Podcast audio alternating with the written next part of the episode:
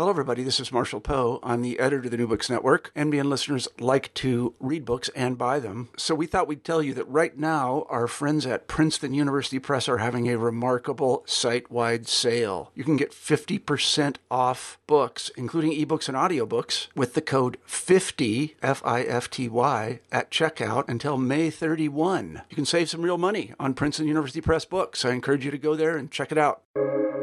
Welcome to the New Books Network. You're listening to New Books in Geography, a podcast channel on the New Books Network. I'm your host for today, Stentor Danielson, from the Department of Geography, Geology, and the Environment at Slippery Rock University. Today, I'll be talking to John Garth, author of The Worlds of J R R. Tolkien, published last year by Princeton University Press. Professor Garth, welcome to the show. Hello, Stentor. Good, uh, good to talk to you, and thank you for having me. Okay, to start off, why don't you tell our listeners a bit about your background and how you came to write this book? Uh, well, the first point is a correction. I'm I'm uh, in no regard a professor, at least not in in the British sense. I occasionally teach at university level um, in the U S, so I suppose in that respect, uh, people have called me professor, but it always seems rather strange to me. Anyway, um, I came to write the book uh, as a result. Hang on, let me. Sorry, let me um, just think that through again. Yeah, my background's actually in journalism. Um, I took an English degree, English language and literature, um, back in the nineteen eighties at Oxford, uh, which set me up pretty well uh, to write criticism and do literary analysis. But it didn't set me up particularly well to study Tolkien. I then learned to write in a different way as a journalist and also to research, which was quite vital. And I came to writing this particular book originally as a a result of writing a book called Tolkien and the Great War, which is published in the U S by Houghton Mifflin Harcourt. Uh, and that came out in two thousand three. And there were sections of that which took me into thinking about the, the landscapes of the war and how they influence parts of The Lord of the Rings. And I wrote some papers after that book, some conference papers, dealing with the dead marshes in The Lord of the Rings. So I was already thinking about this issue of how a, a real landscape could help to inspire a fantasy landscape. And then in two thousand fifteen, I began a year, a, a nine-month period as a, um, a fellow of the Black Mountain Institute at the um, University of Nevada in Las Vegas. And there I was writing another book on Tolkien. But again, I found myself repeatedly coming back to particular locales that seemed to me to be touchstones for Tolkien. Um, they seemed to have, uh, he seemed to have visited them at key points in his life. Um, they seemed to have made key differences to his writing. So, following that, uh, I happened to be chatting to an old colleague of mine uh, from the London Evening Standard, which is London's daily newspaper. And I used to work for the Evening Standard. I worked there for thirteen years. And my colleague, Victoria Summerley, um, now writes books about English gardens. And she just said to me, quite casually, I think that my publisher would really love a book by you on places that inspired Tolkien. And I think she and the publisher were imagining something uh, very much in the coffee table genre, where the pictures are perhaps more important than the text. An easy book to write, and it was quite a sensible suggestion. Um, I, uh, since I'm not an academic, I'm a freelance, of course, I have uh, difficulties justifying the time that I want and need to spend on researching Tolkien. So dealing with a topic that I could write on in a an efficient um, and straightforward way using material that I already had in hand Um, seemed like a really good prospect. So I, I went to the publisher and they were quite excited um, and I sat down to write it. And of course, it did take me uh, quite a bit longer than I expected. Um, though I had been very optimistic in thinking that I could turn it around in three months. It took me about eight. And then there was a period of time when I was working with the publisher on the uh, picture selection and to some extent on the layout of the book. It's a really beautiful book. You've got to see it to, to believe it. Um, so there we are. Yeah, that was it's a bit of a complicated um, story, but uh, that's how I produced the book. And it and it is actually much richer than I expected. It really, uh, it was a complex thing to produce um, with many in- internal interconnections um, because of its theme. It's not something that one could tell uh, a biographical story from in chronological order, as I had done with my book Tolkien and the Great War. Um, but I think it's yeah, I think it's worked out very well. It's going down. It's going down pretty well. It's it's just been nominated for a Tolkien Society award. Um, that's the Tolkien Society of Great Britain. Um, And it's just come out in Germany, where there seem to be daily blog reviews of it saying uh, uh, what a wonderful book it is. So that's very gratifying. Yeah, and I can uh, agree about when you said the illustrations are very important. Uh, it's a, a very richly illustrated book. You've got uh, you know, modern photos of some of the places you're talking about. You've got historical photos. You've got a bunch of Tolkien's own uh, illustrations that he did. You've got uh, some maps and uh, diagrams that were produced uh, for the book. So actually, since that topic has come up, uh, could you tell us a bit about what, what was the process like in finding and selecting all of those uh, illustrations? Well, first of all, yes, I, I wanted quite specifically to um, to use images that of, of the world as Tolkien would have seen it. So contemporary photography, um, images by fellow artists working at the time Tolkien was alive, to help give a flavour of um, a whole culture. Tolkien as part of a whole culture, not as some oddity separate from it. Um, I wanted to include maps that would help people understand what was where, um, and therefore contemporary maps of the world as it was at that time, because it has changed quite a lot in the last hundred years, um, particularly the area uh, around the West Midlands English city of Birmingham, um, which has grown enormously uh, since Tolkien lived in a little village on the outskirts, and that little village now no longer exists because it's it's completely covered over by suburban housing. So the process was um, oh uh, one other feature: the publisher um, very was very very keen to get the agreement of the Tolkien estate to use some of Tolkien's own artwork in there, and that seemed to me to be a fine idea too, because it shows Tolkien's vision, and my research into his creative processes is all about Tolkien's vision. Um, the publisher, when I'd finished writing the book, asked me to nominate some points from each chapter that would make potentially good visual material. So I sent them a list. They set their picture researcher to work on that.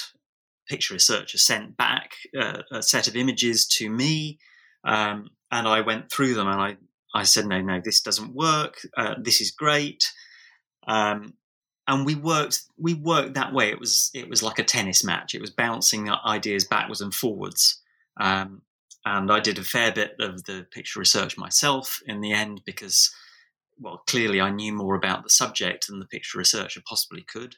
Um, And I thoroughly enjoy it too. I, I used to lay out news pages for newspapers. Um, so this was kind of harking back to that time for me. Okay.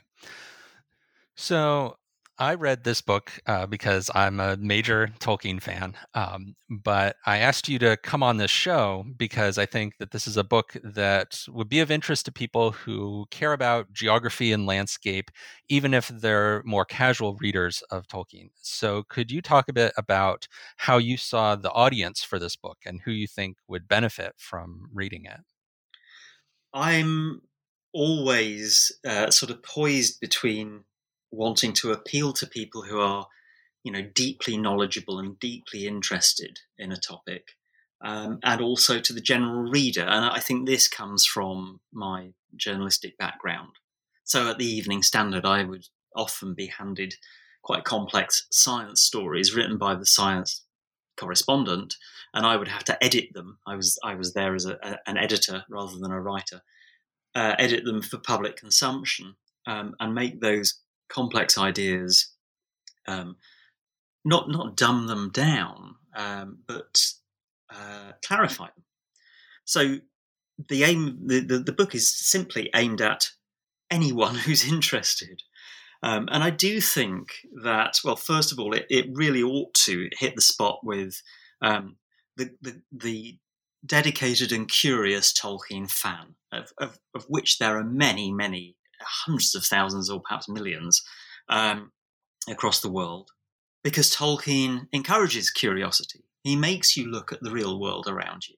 That's why there are so many people who think they've walked into some scene that must have inspired Tolkien. You know, there are places around the world where people have said, oh, Tolkien must have been here because it's so much like Middle-earth, you know. Um, and then again, there is, as you say, a, a wider kind of cultural relevance to this, which is, and I think this is, you can, you can see this in books that are being published now about literature and art, certainly in Britain, I imagine in the U S as well. There is a, a growing interest in the uh, the way we as human beings uh, respond to our environment um, through literature and art, how that reflects our attitudes um, to our own habitat, um, how our habitat shapes us. So this is, I think, Uh, part of that wider literary or artistic or cultural conversation. And I think I could use my own career as kind of an illustration of the, the points you're making there, because I started studying geography because of Tolkien, that the seeing the worlds that he put together got me interested in, in these kind of topics. Um, and I think this book does a good job of, of illustrating uh, that that dimension to his work and to uh, the landscapes that uh, he was living in. So now I want to kind of turn and talk about some of the content of the book, give people sort of a, a taste of some of the things that they, they'll get from uh, reading it. So uh, to start off with, so Tolkien famously said in one of his letters that he began his writing uh, with the ambition to write, quote, a mythology for England. So could you explain what he meant by that and to what extent that's uh, a helpful framework for understanding uh, his writing? Britain did and does have the Arthurian stories, but Tolkien felt that they had their shortcomings. First of all, uh, their origin is Celtic rather than English. So you know, Tolkien was fascinated by Anglo-Saxon culture, the, the culture of the Germanic uh people who arrived um, shortly after the, the retreat of the Roman Empire from, from Britain. And he also, I think, wanted to imagine a, a mythology for England that, that included a pantheon and all those things that, that he saw in the, the, the Greek and the Roman uh, mythologies. These were templates for him. And that's what he tried to start building right in the the, the First World War, in fact. Um, and, and in my, my first book, Tolkien and the Great War, I try to express the many complex ways in which uh, the timing of that is important. But quite clearly, when you are uh, a nation fighting, uh, perhaps for survival, um, you are going to be very interested in what you're fighting for. And I think I think that that building of an English mythology was one of those, um, was a project that Tolkien pursued partly for that reason. Okay, so in the book, you get into some really fine-grained geographical research at times, linking certain places and ideas in Middle Earth to specific places in the real world that uh, Tolkien visited or, or experienced. So you talk about things like his hiking trip that he took in the Alps and how that connects to certain places in Middle Earth. You talk about the specific uh, patch of woods where he watched his wife Edith dance that became the inspiration for the Beren and Lúthien story. So I was wondering if you could pick out uh, one example like that and kind of talk us through the, the basics of how you made that connection between Tolkien's works and uh, a specific location to give us kind of a flavor of some of the uh, research that goes into this book. Well, let's take the Beren and Lúthien example, since you mentioned that, and it's a it's a relatively straightforward one. Um, the the story is perhaps one that, that people are not familiar with if they haven't read the Silmarillion. It is mentioned in The Lord of the Rings, um, where the hobbits are with Aragorn, Strider, on Weathertop, and he sings a song about Beren and Lúthien, how this mortal warrior, Beren, sees an elf princess dancing in a fairy wood, um, and they fall in love. And this is an impossible love because she's immortal and he's mortal, but somehow they overcome these things together. This is a story Tolkien wrote in nineteen seventeen, and in a, in a late letter he wrote... Um, Shortly after the death of his wife Edith, um, he told his son Christopher, um, she, Edith, was my Luthien. She danced for me in a small wood, and that was the, the inspiration for that story. Um, and it was when I was um, with the Lancashire Fusiliers, uh, an army battalion, in Yorkshire during the First World War. So that those those were the, uh, the the clues I had. And this this story was so important to Tolkien that he had the name Luthien carved on his wife's gravestone. Um, and now that he is buried with her, the name Beren is also on that tombstone. And this is one of those things where you do see, you know, you can quite clearly see that he's he's... For for an artist who's very, very wary about talking of his inspirations or um, or stating autobiographical autobiographical intent, he has done so there quite definitively. So I went to that area of Yorkshire uh, in which he was with the Lancashire Fusiliers uh, in nineteen seventeen. He had fought in the Battle of the Somme the previous year in northern France. And he had been, he'd fallen sick there with something called trench fever, and he'd been brought home on a hospital ship. And he'd spent time in hospitals and convalescing, and then he'd been sent to Yorkshire to join this battalion that was training new recruits and helping to guard the coast of Britain um, against possible attack across the North Sea from Germany. And I knew the name of the camp, the army camp at which he had been based. Um, and I visited that, although there's nothing left of it now. And I knew the name of the, the little village, Roos, near which he said that this wood in which Edith had danced stood. And I had modern maps, detailed modern Ordnance Survey maps, that's the official uh, map maker in Britain, as well as photocopies of Ordnance Survey maps from uh, his era.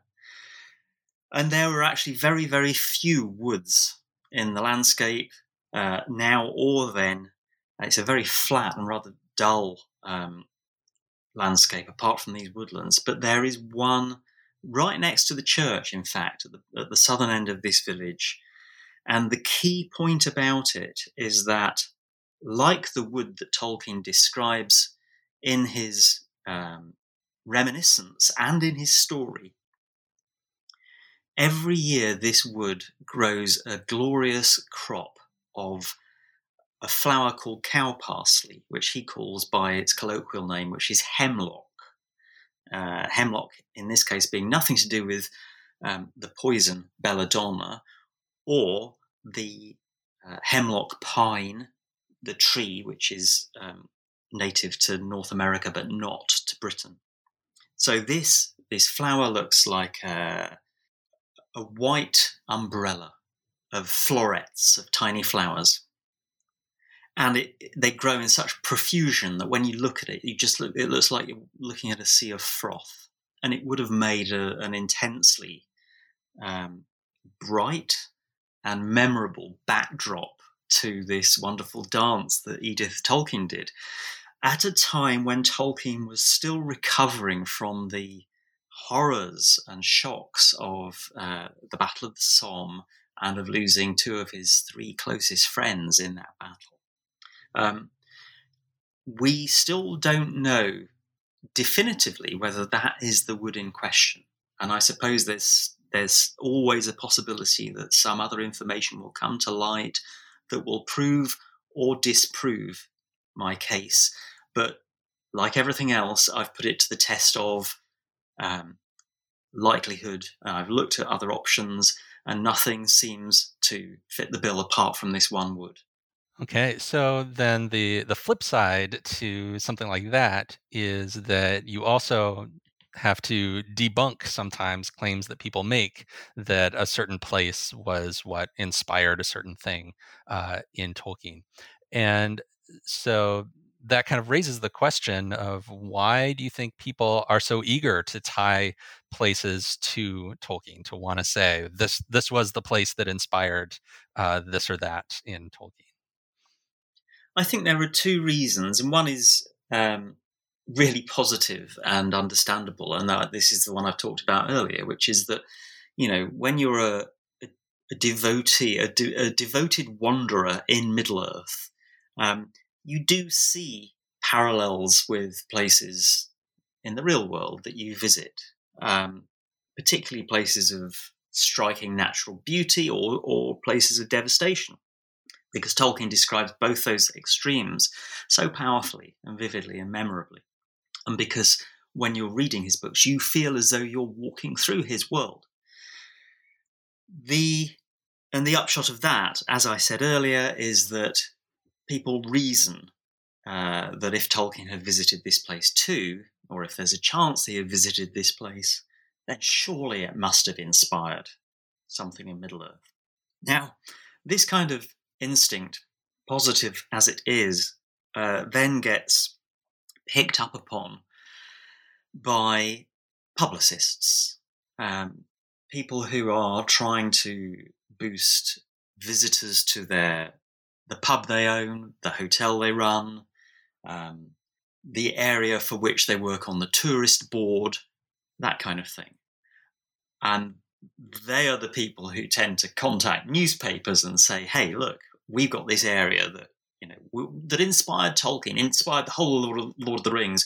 It is said that he uh, wrote most of the book in the back room of a pub here, whatever, you know, things like that. Um, and the newspaper journalist, not being an expert in Tolkien or his biography, um, takes that uh, in good faith and reproduces it. Um, and, th- and then, unfortunately, you get into a cyclical um, situation where the newspaper is cited on Wikipedia, um, and other newspapers or other media outlets look at Wikipedia and they take the information from there. And it, it's a it's a kind of, what's the word for this? It's sort of uh, self-confirmatory bias, uh, which has no, no or little truth in it. Uh, and this applies, I think, to um, areas of Ireland and Lancashire in the north of England, um, which, yes, Tolkien visited, uh, but he visited visited them too late for that to have influenced the writing of The Lord of the Rings, uh, which is, you know, of course, uh, you, you can't be inspired prospectively by something you haven't yet visited, or not in the same way anyway. Okay. So some of the connections you discuss in the book, like his boyhood home in Sarehole or the trenches of World War One, are are pretty well known. You know, we know that those are definitely places that uh, inspired Tolkien. But some of the other places that you talk about in the book are are more obscure. They're not uh, as well known. Uh, so what would you say is the most surprising link that you found between a particular place and something in Tolkien's work? This is where it gets slightly more complicated, because the uh, the, the reason why it's surprising is probably because the the, the route between the the place, the real place, and the imaginary place is slightly more complex. Um, so there is a tower near Oxford called Farringdon Folly, and this has never been on the Tolkien map, the Tolkien fandom map. No one had thought about it. Probably most people hadn't heard of it before. In fact, quite frankly, I hadn't heard of it before, and I used to live in Oxford.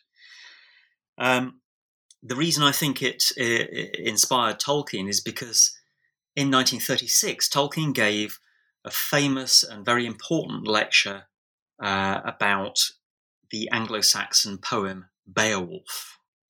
This was this is uh, you know the the major piece of Old English literature, which everyone studies now. If you if you study Old English literature at all, you're you're bound to study Beowulf. And in nineteen thirty-six, when Tolkien gave his talk, he was deeply frustrated by the way this poem, this this fabulous heroic poem, full of tragedy and um, heroism and beauty, uh, had been treated not as a work of art, a work of literature, but as a source for historical inquiry or archaeology, or, you know, all things that were valuable in themselves, but the people pursuing them really were just exploiting the poem uh, for something which was not its core, not its core purpose. Its core purpose was to be a work of art. So Tolkien came up with what he called a little allegory to explain this situation. And in his allegory, he turned the um, the Beowulf poet into a man who built a tower, and the critics are his neighbours, and they don't understand why he's built the tower, and they knock it over so that they can look at the old stones from which that tower was originally built. And Tolkien wrote this lecture and used this allegory just at the time when this tower, Farringdon Folly, had been built. It was built in the year earlier, nineteen thirty-five, and it was built uh, against noisy opposition from its neighbours, who did not understand what the purpose of it was. You know, there were there were council committee meetings where uh, these kinds of criticisms were made. What the hell is this for? Um, and one of the responses was, well, it's for a great view. And the allegory, Tolkien's allegory in the Beowulf lecture, ends with Tolkien saying, but from the top of that tower, the man could see the sea.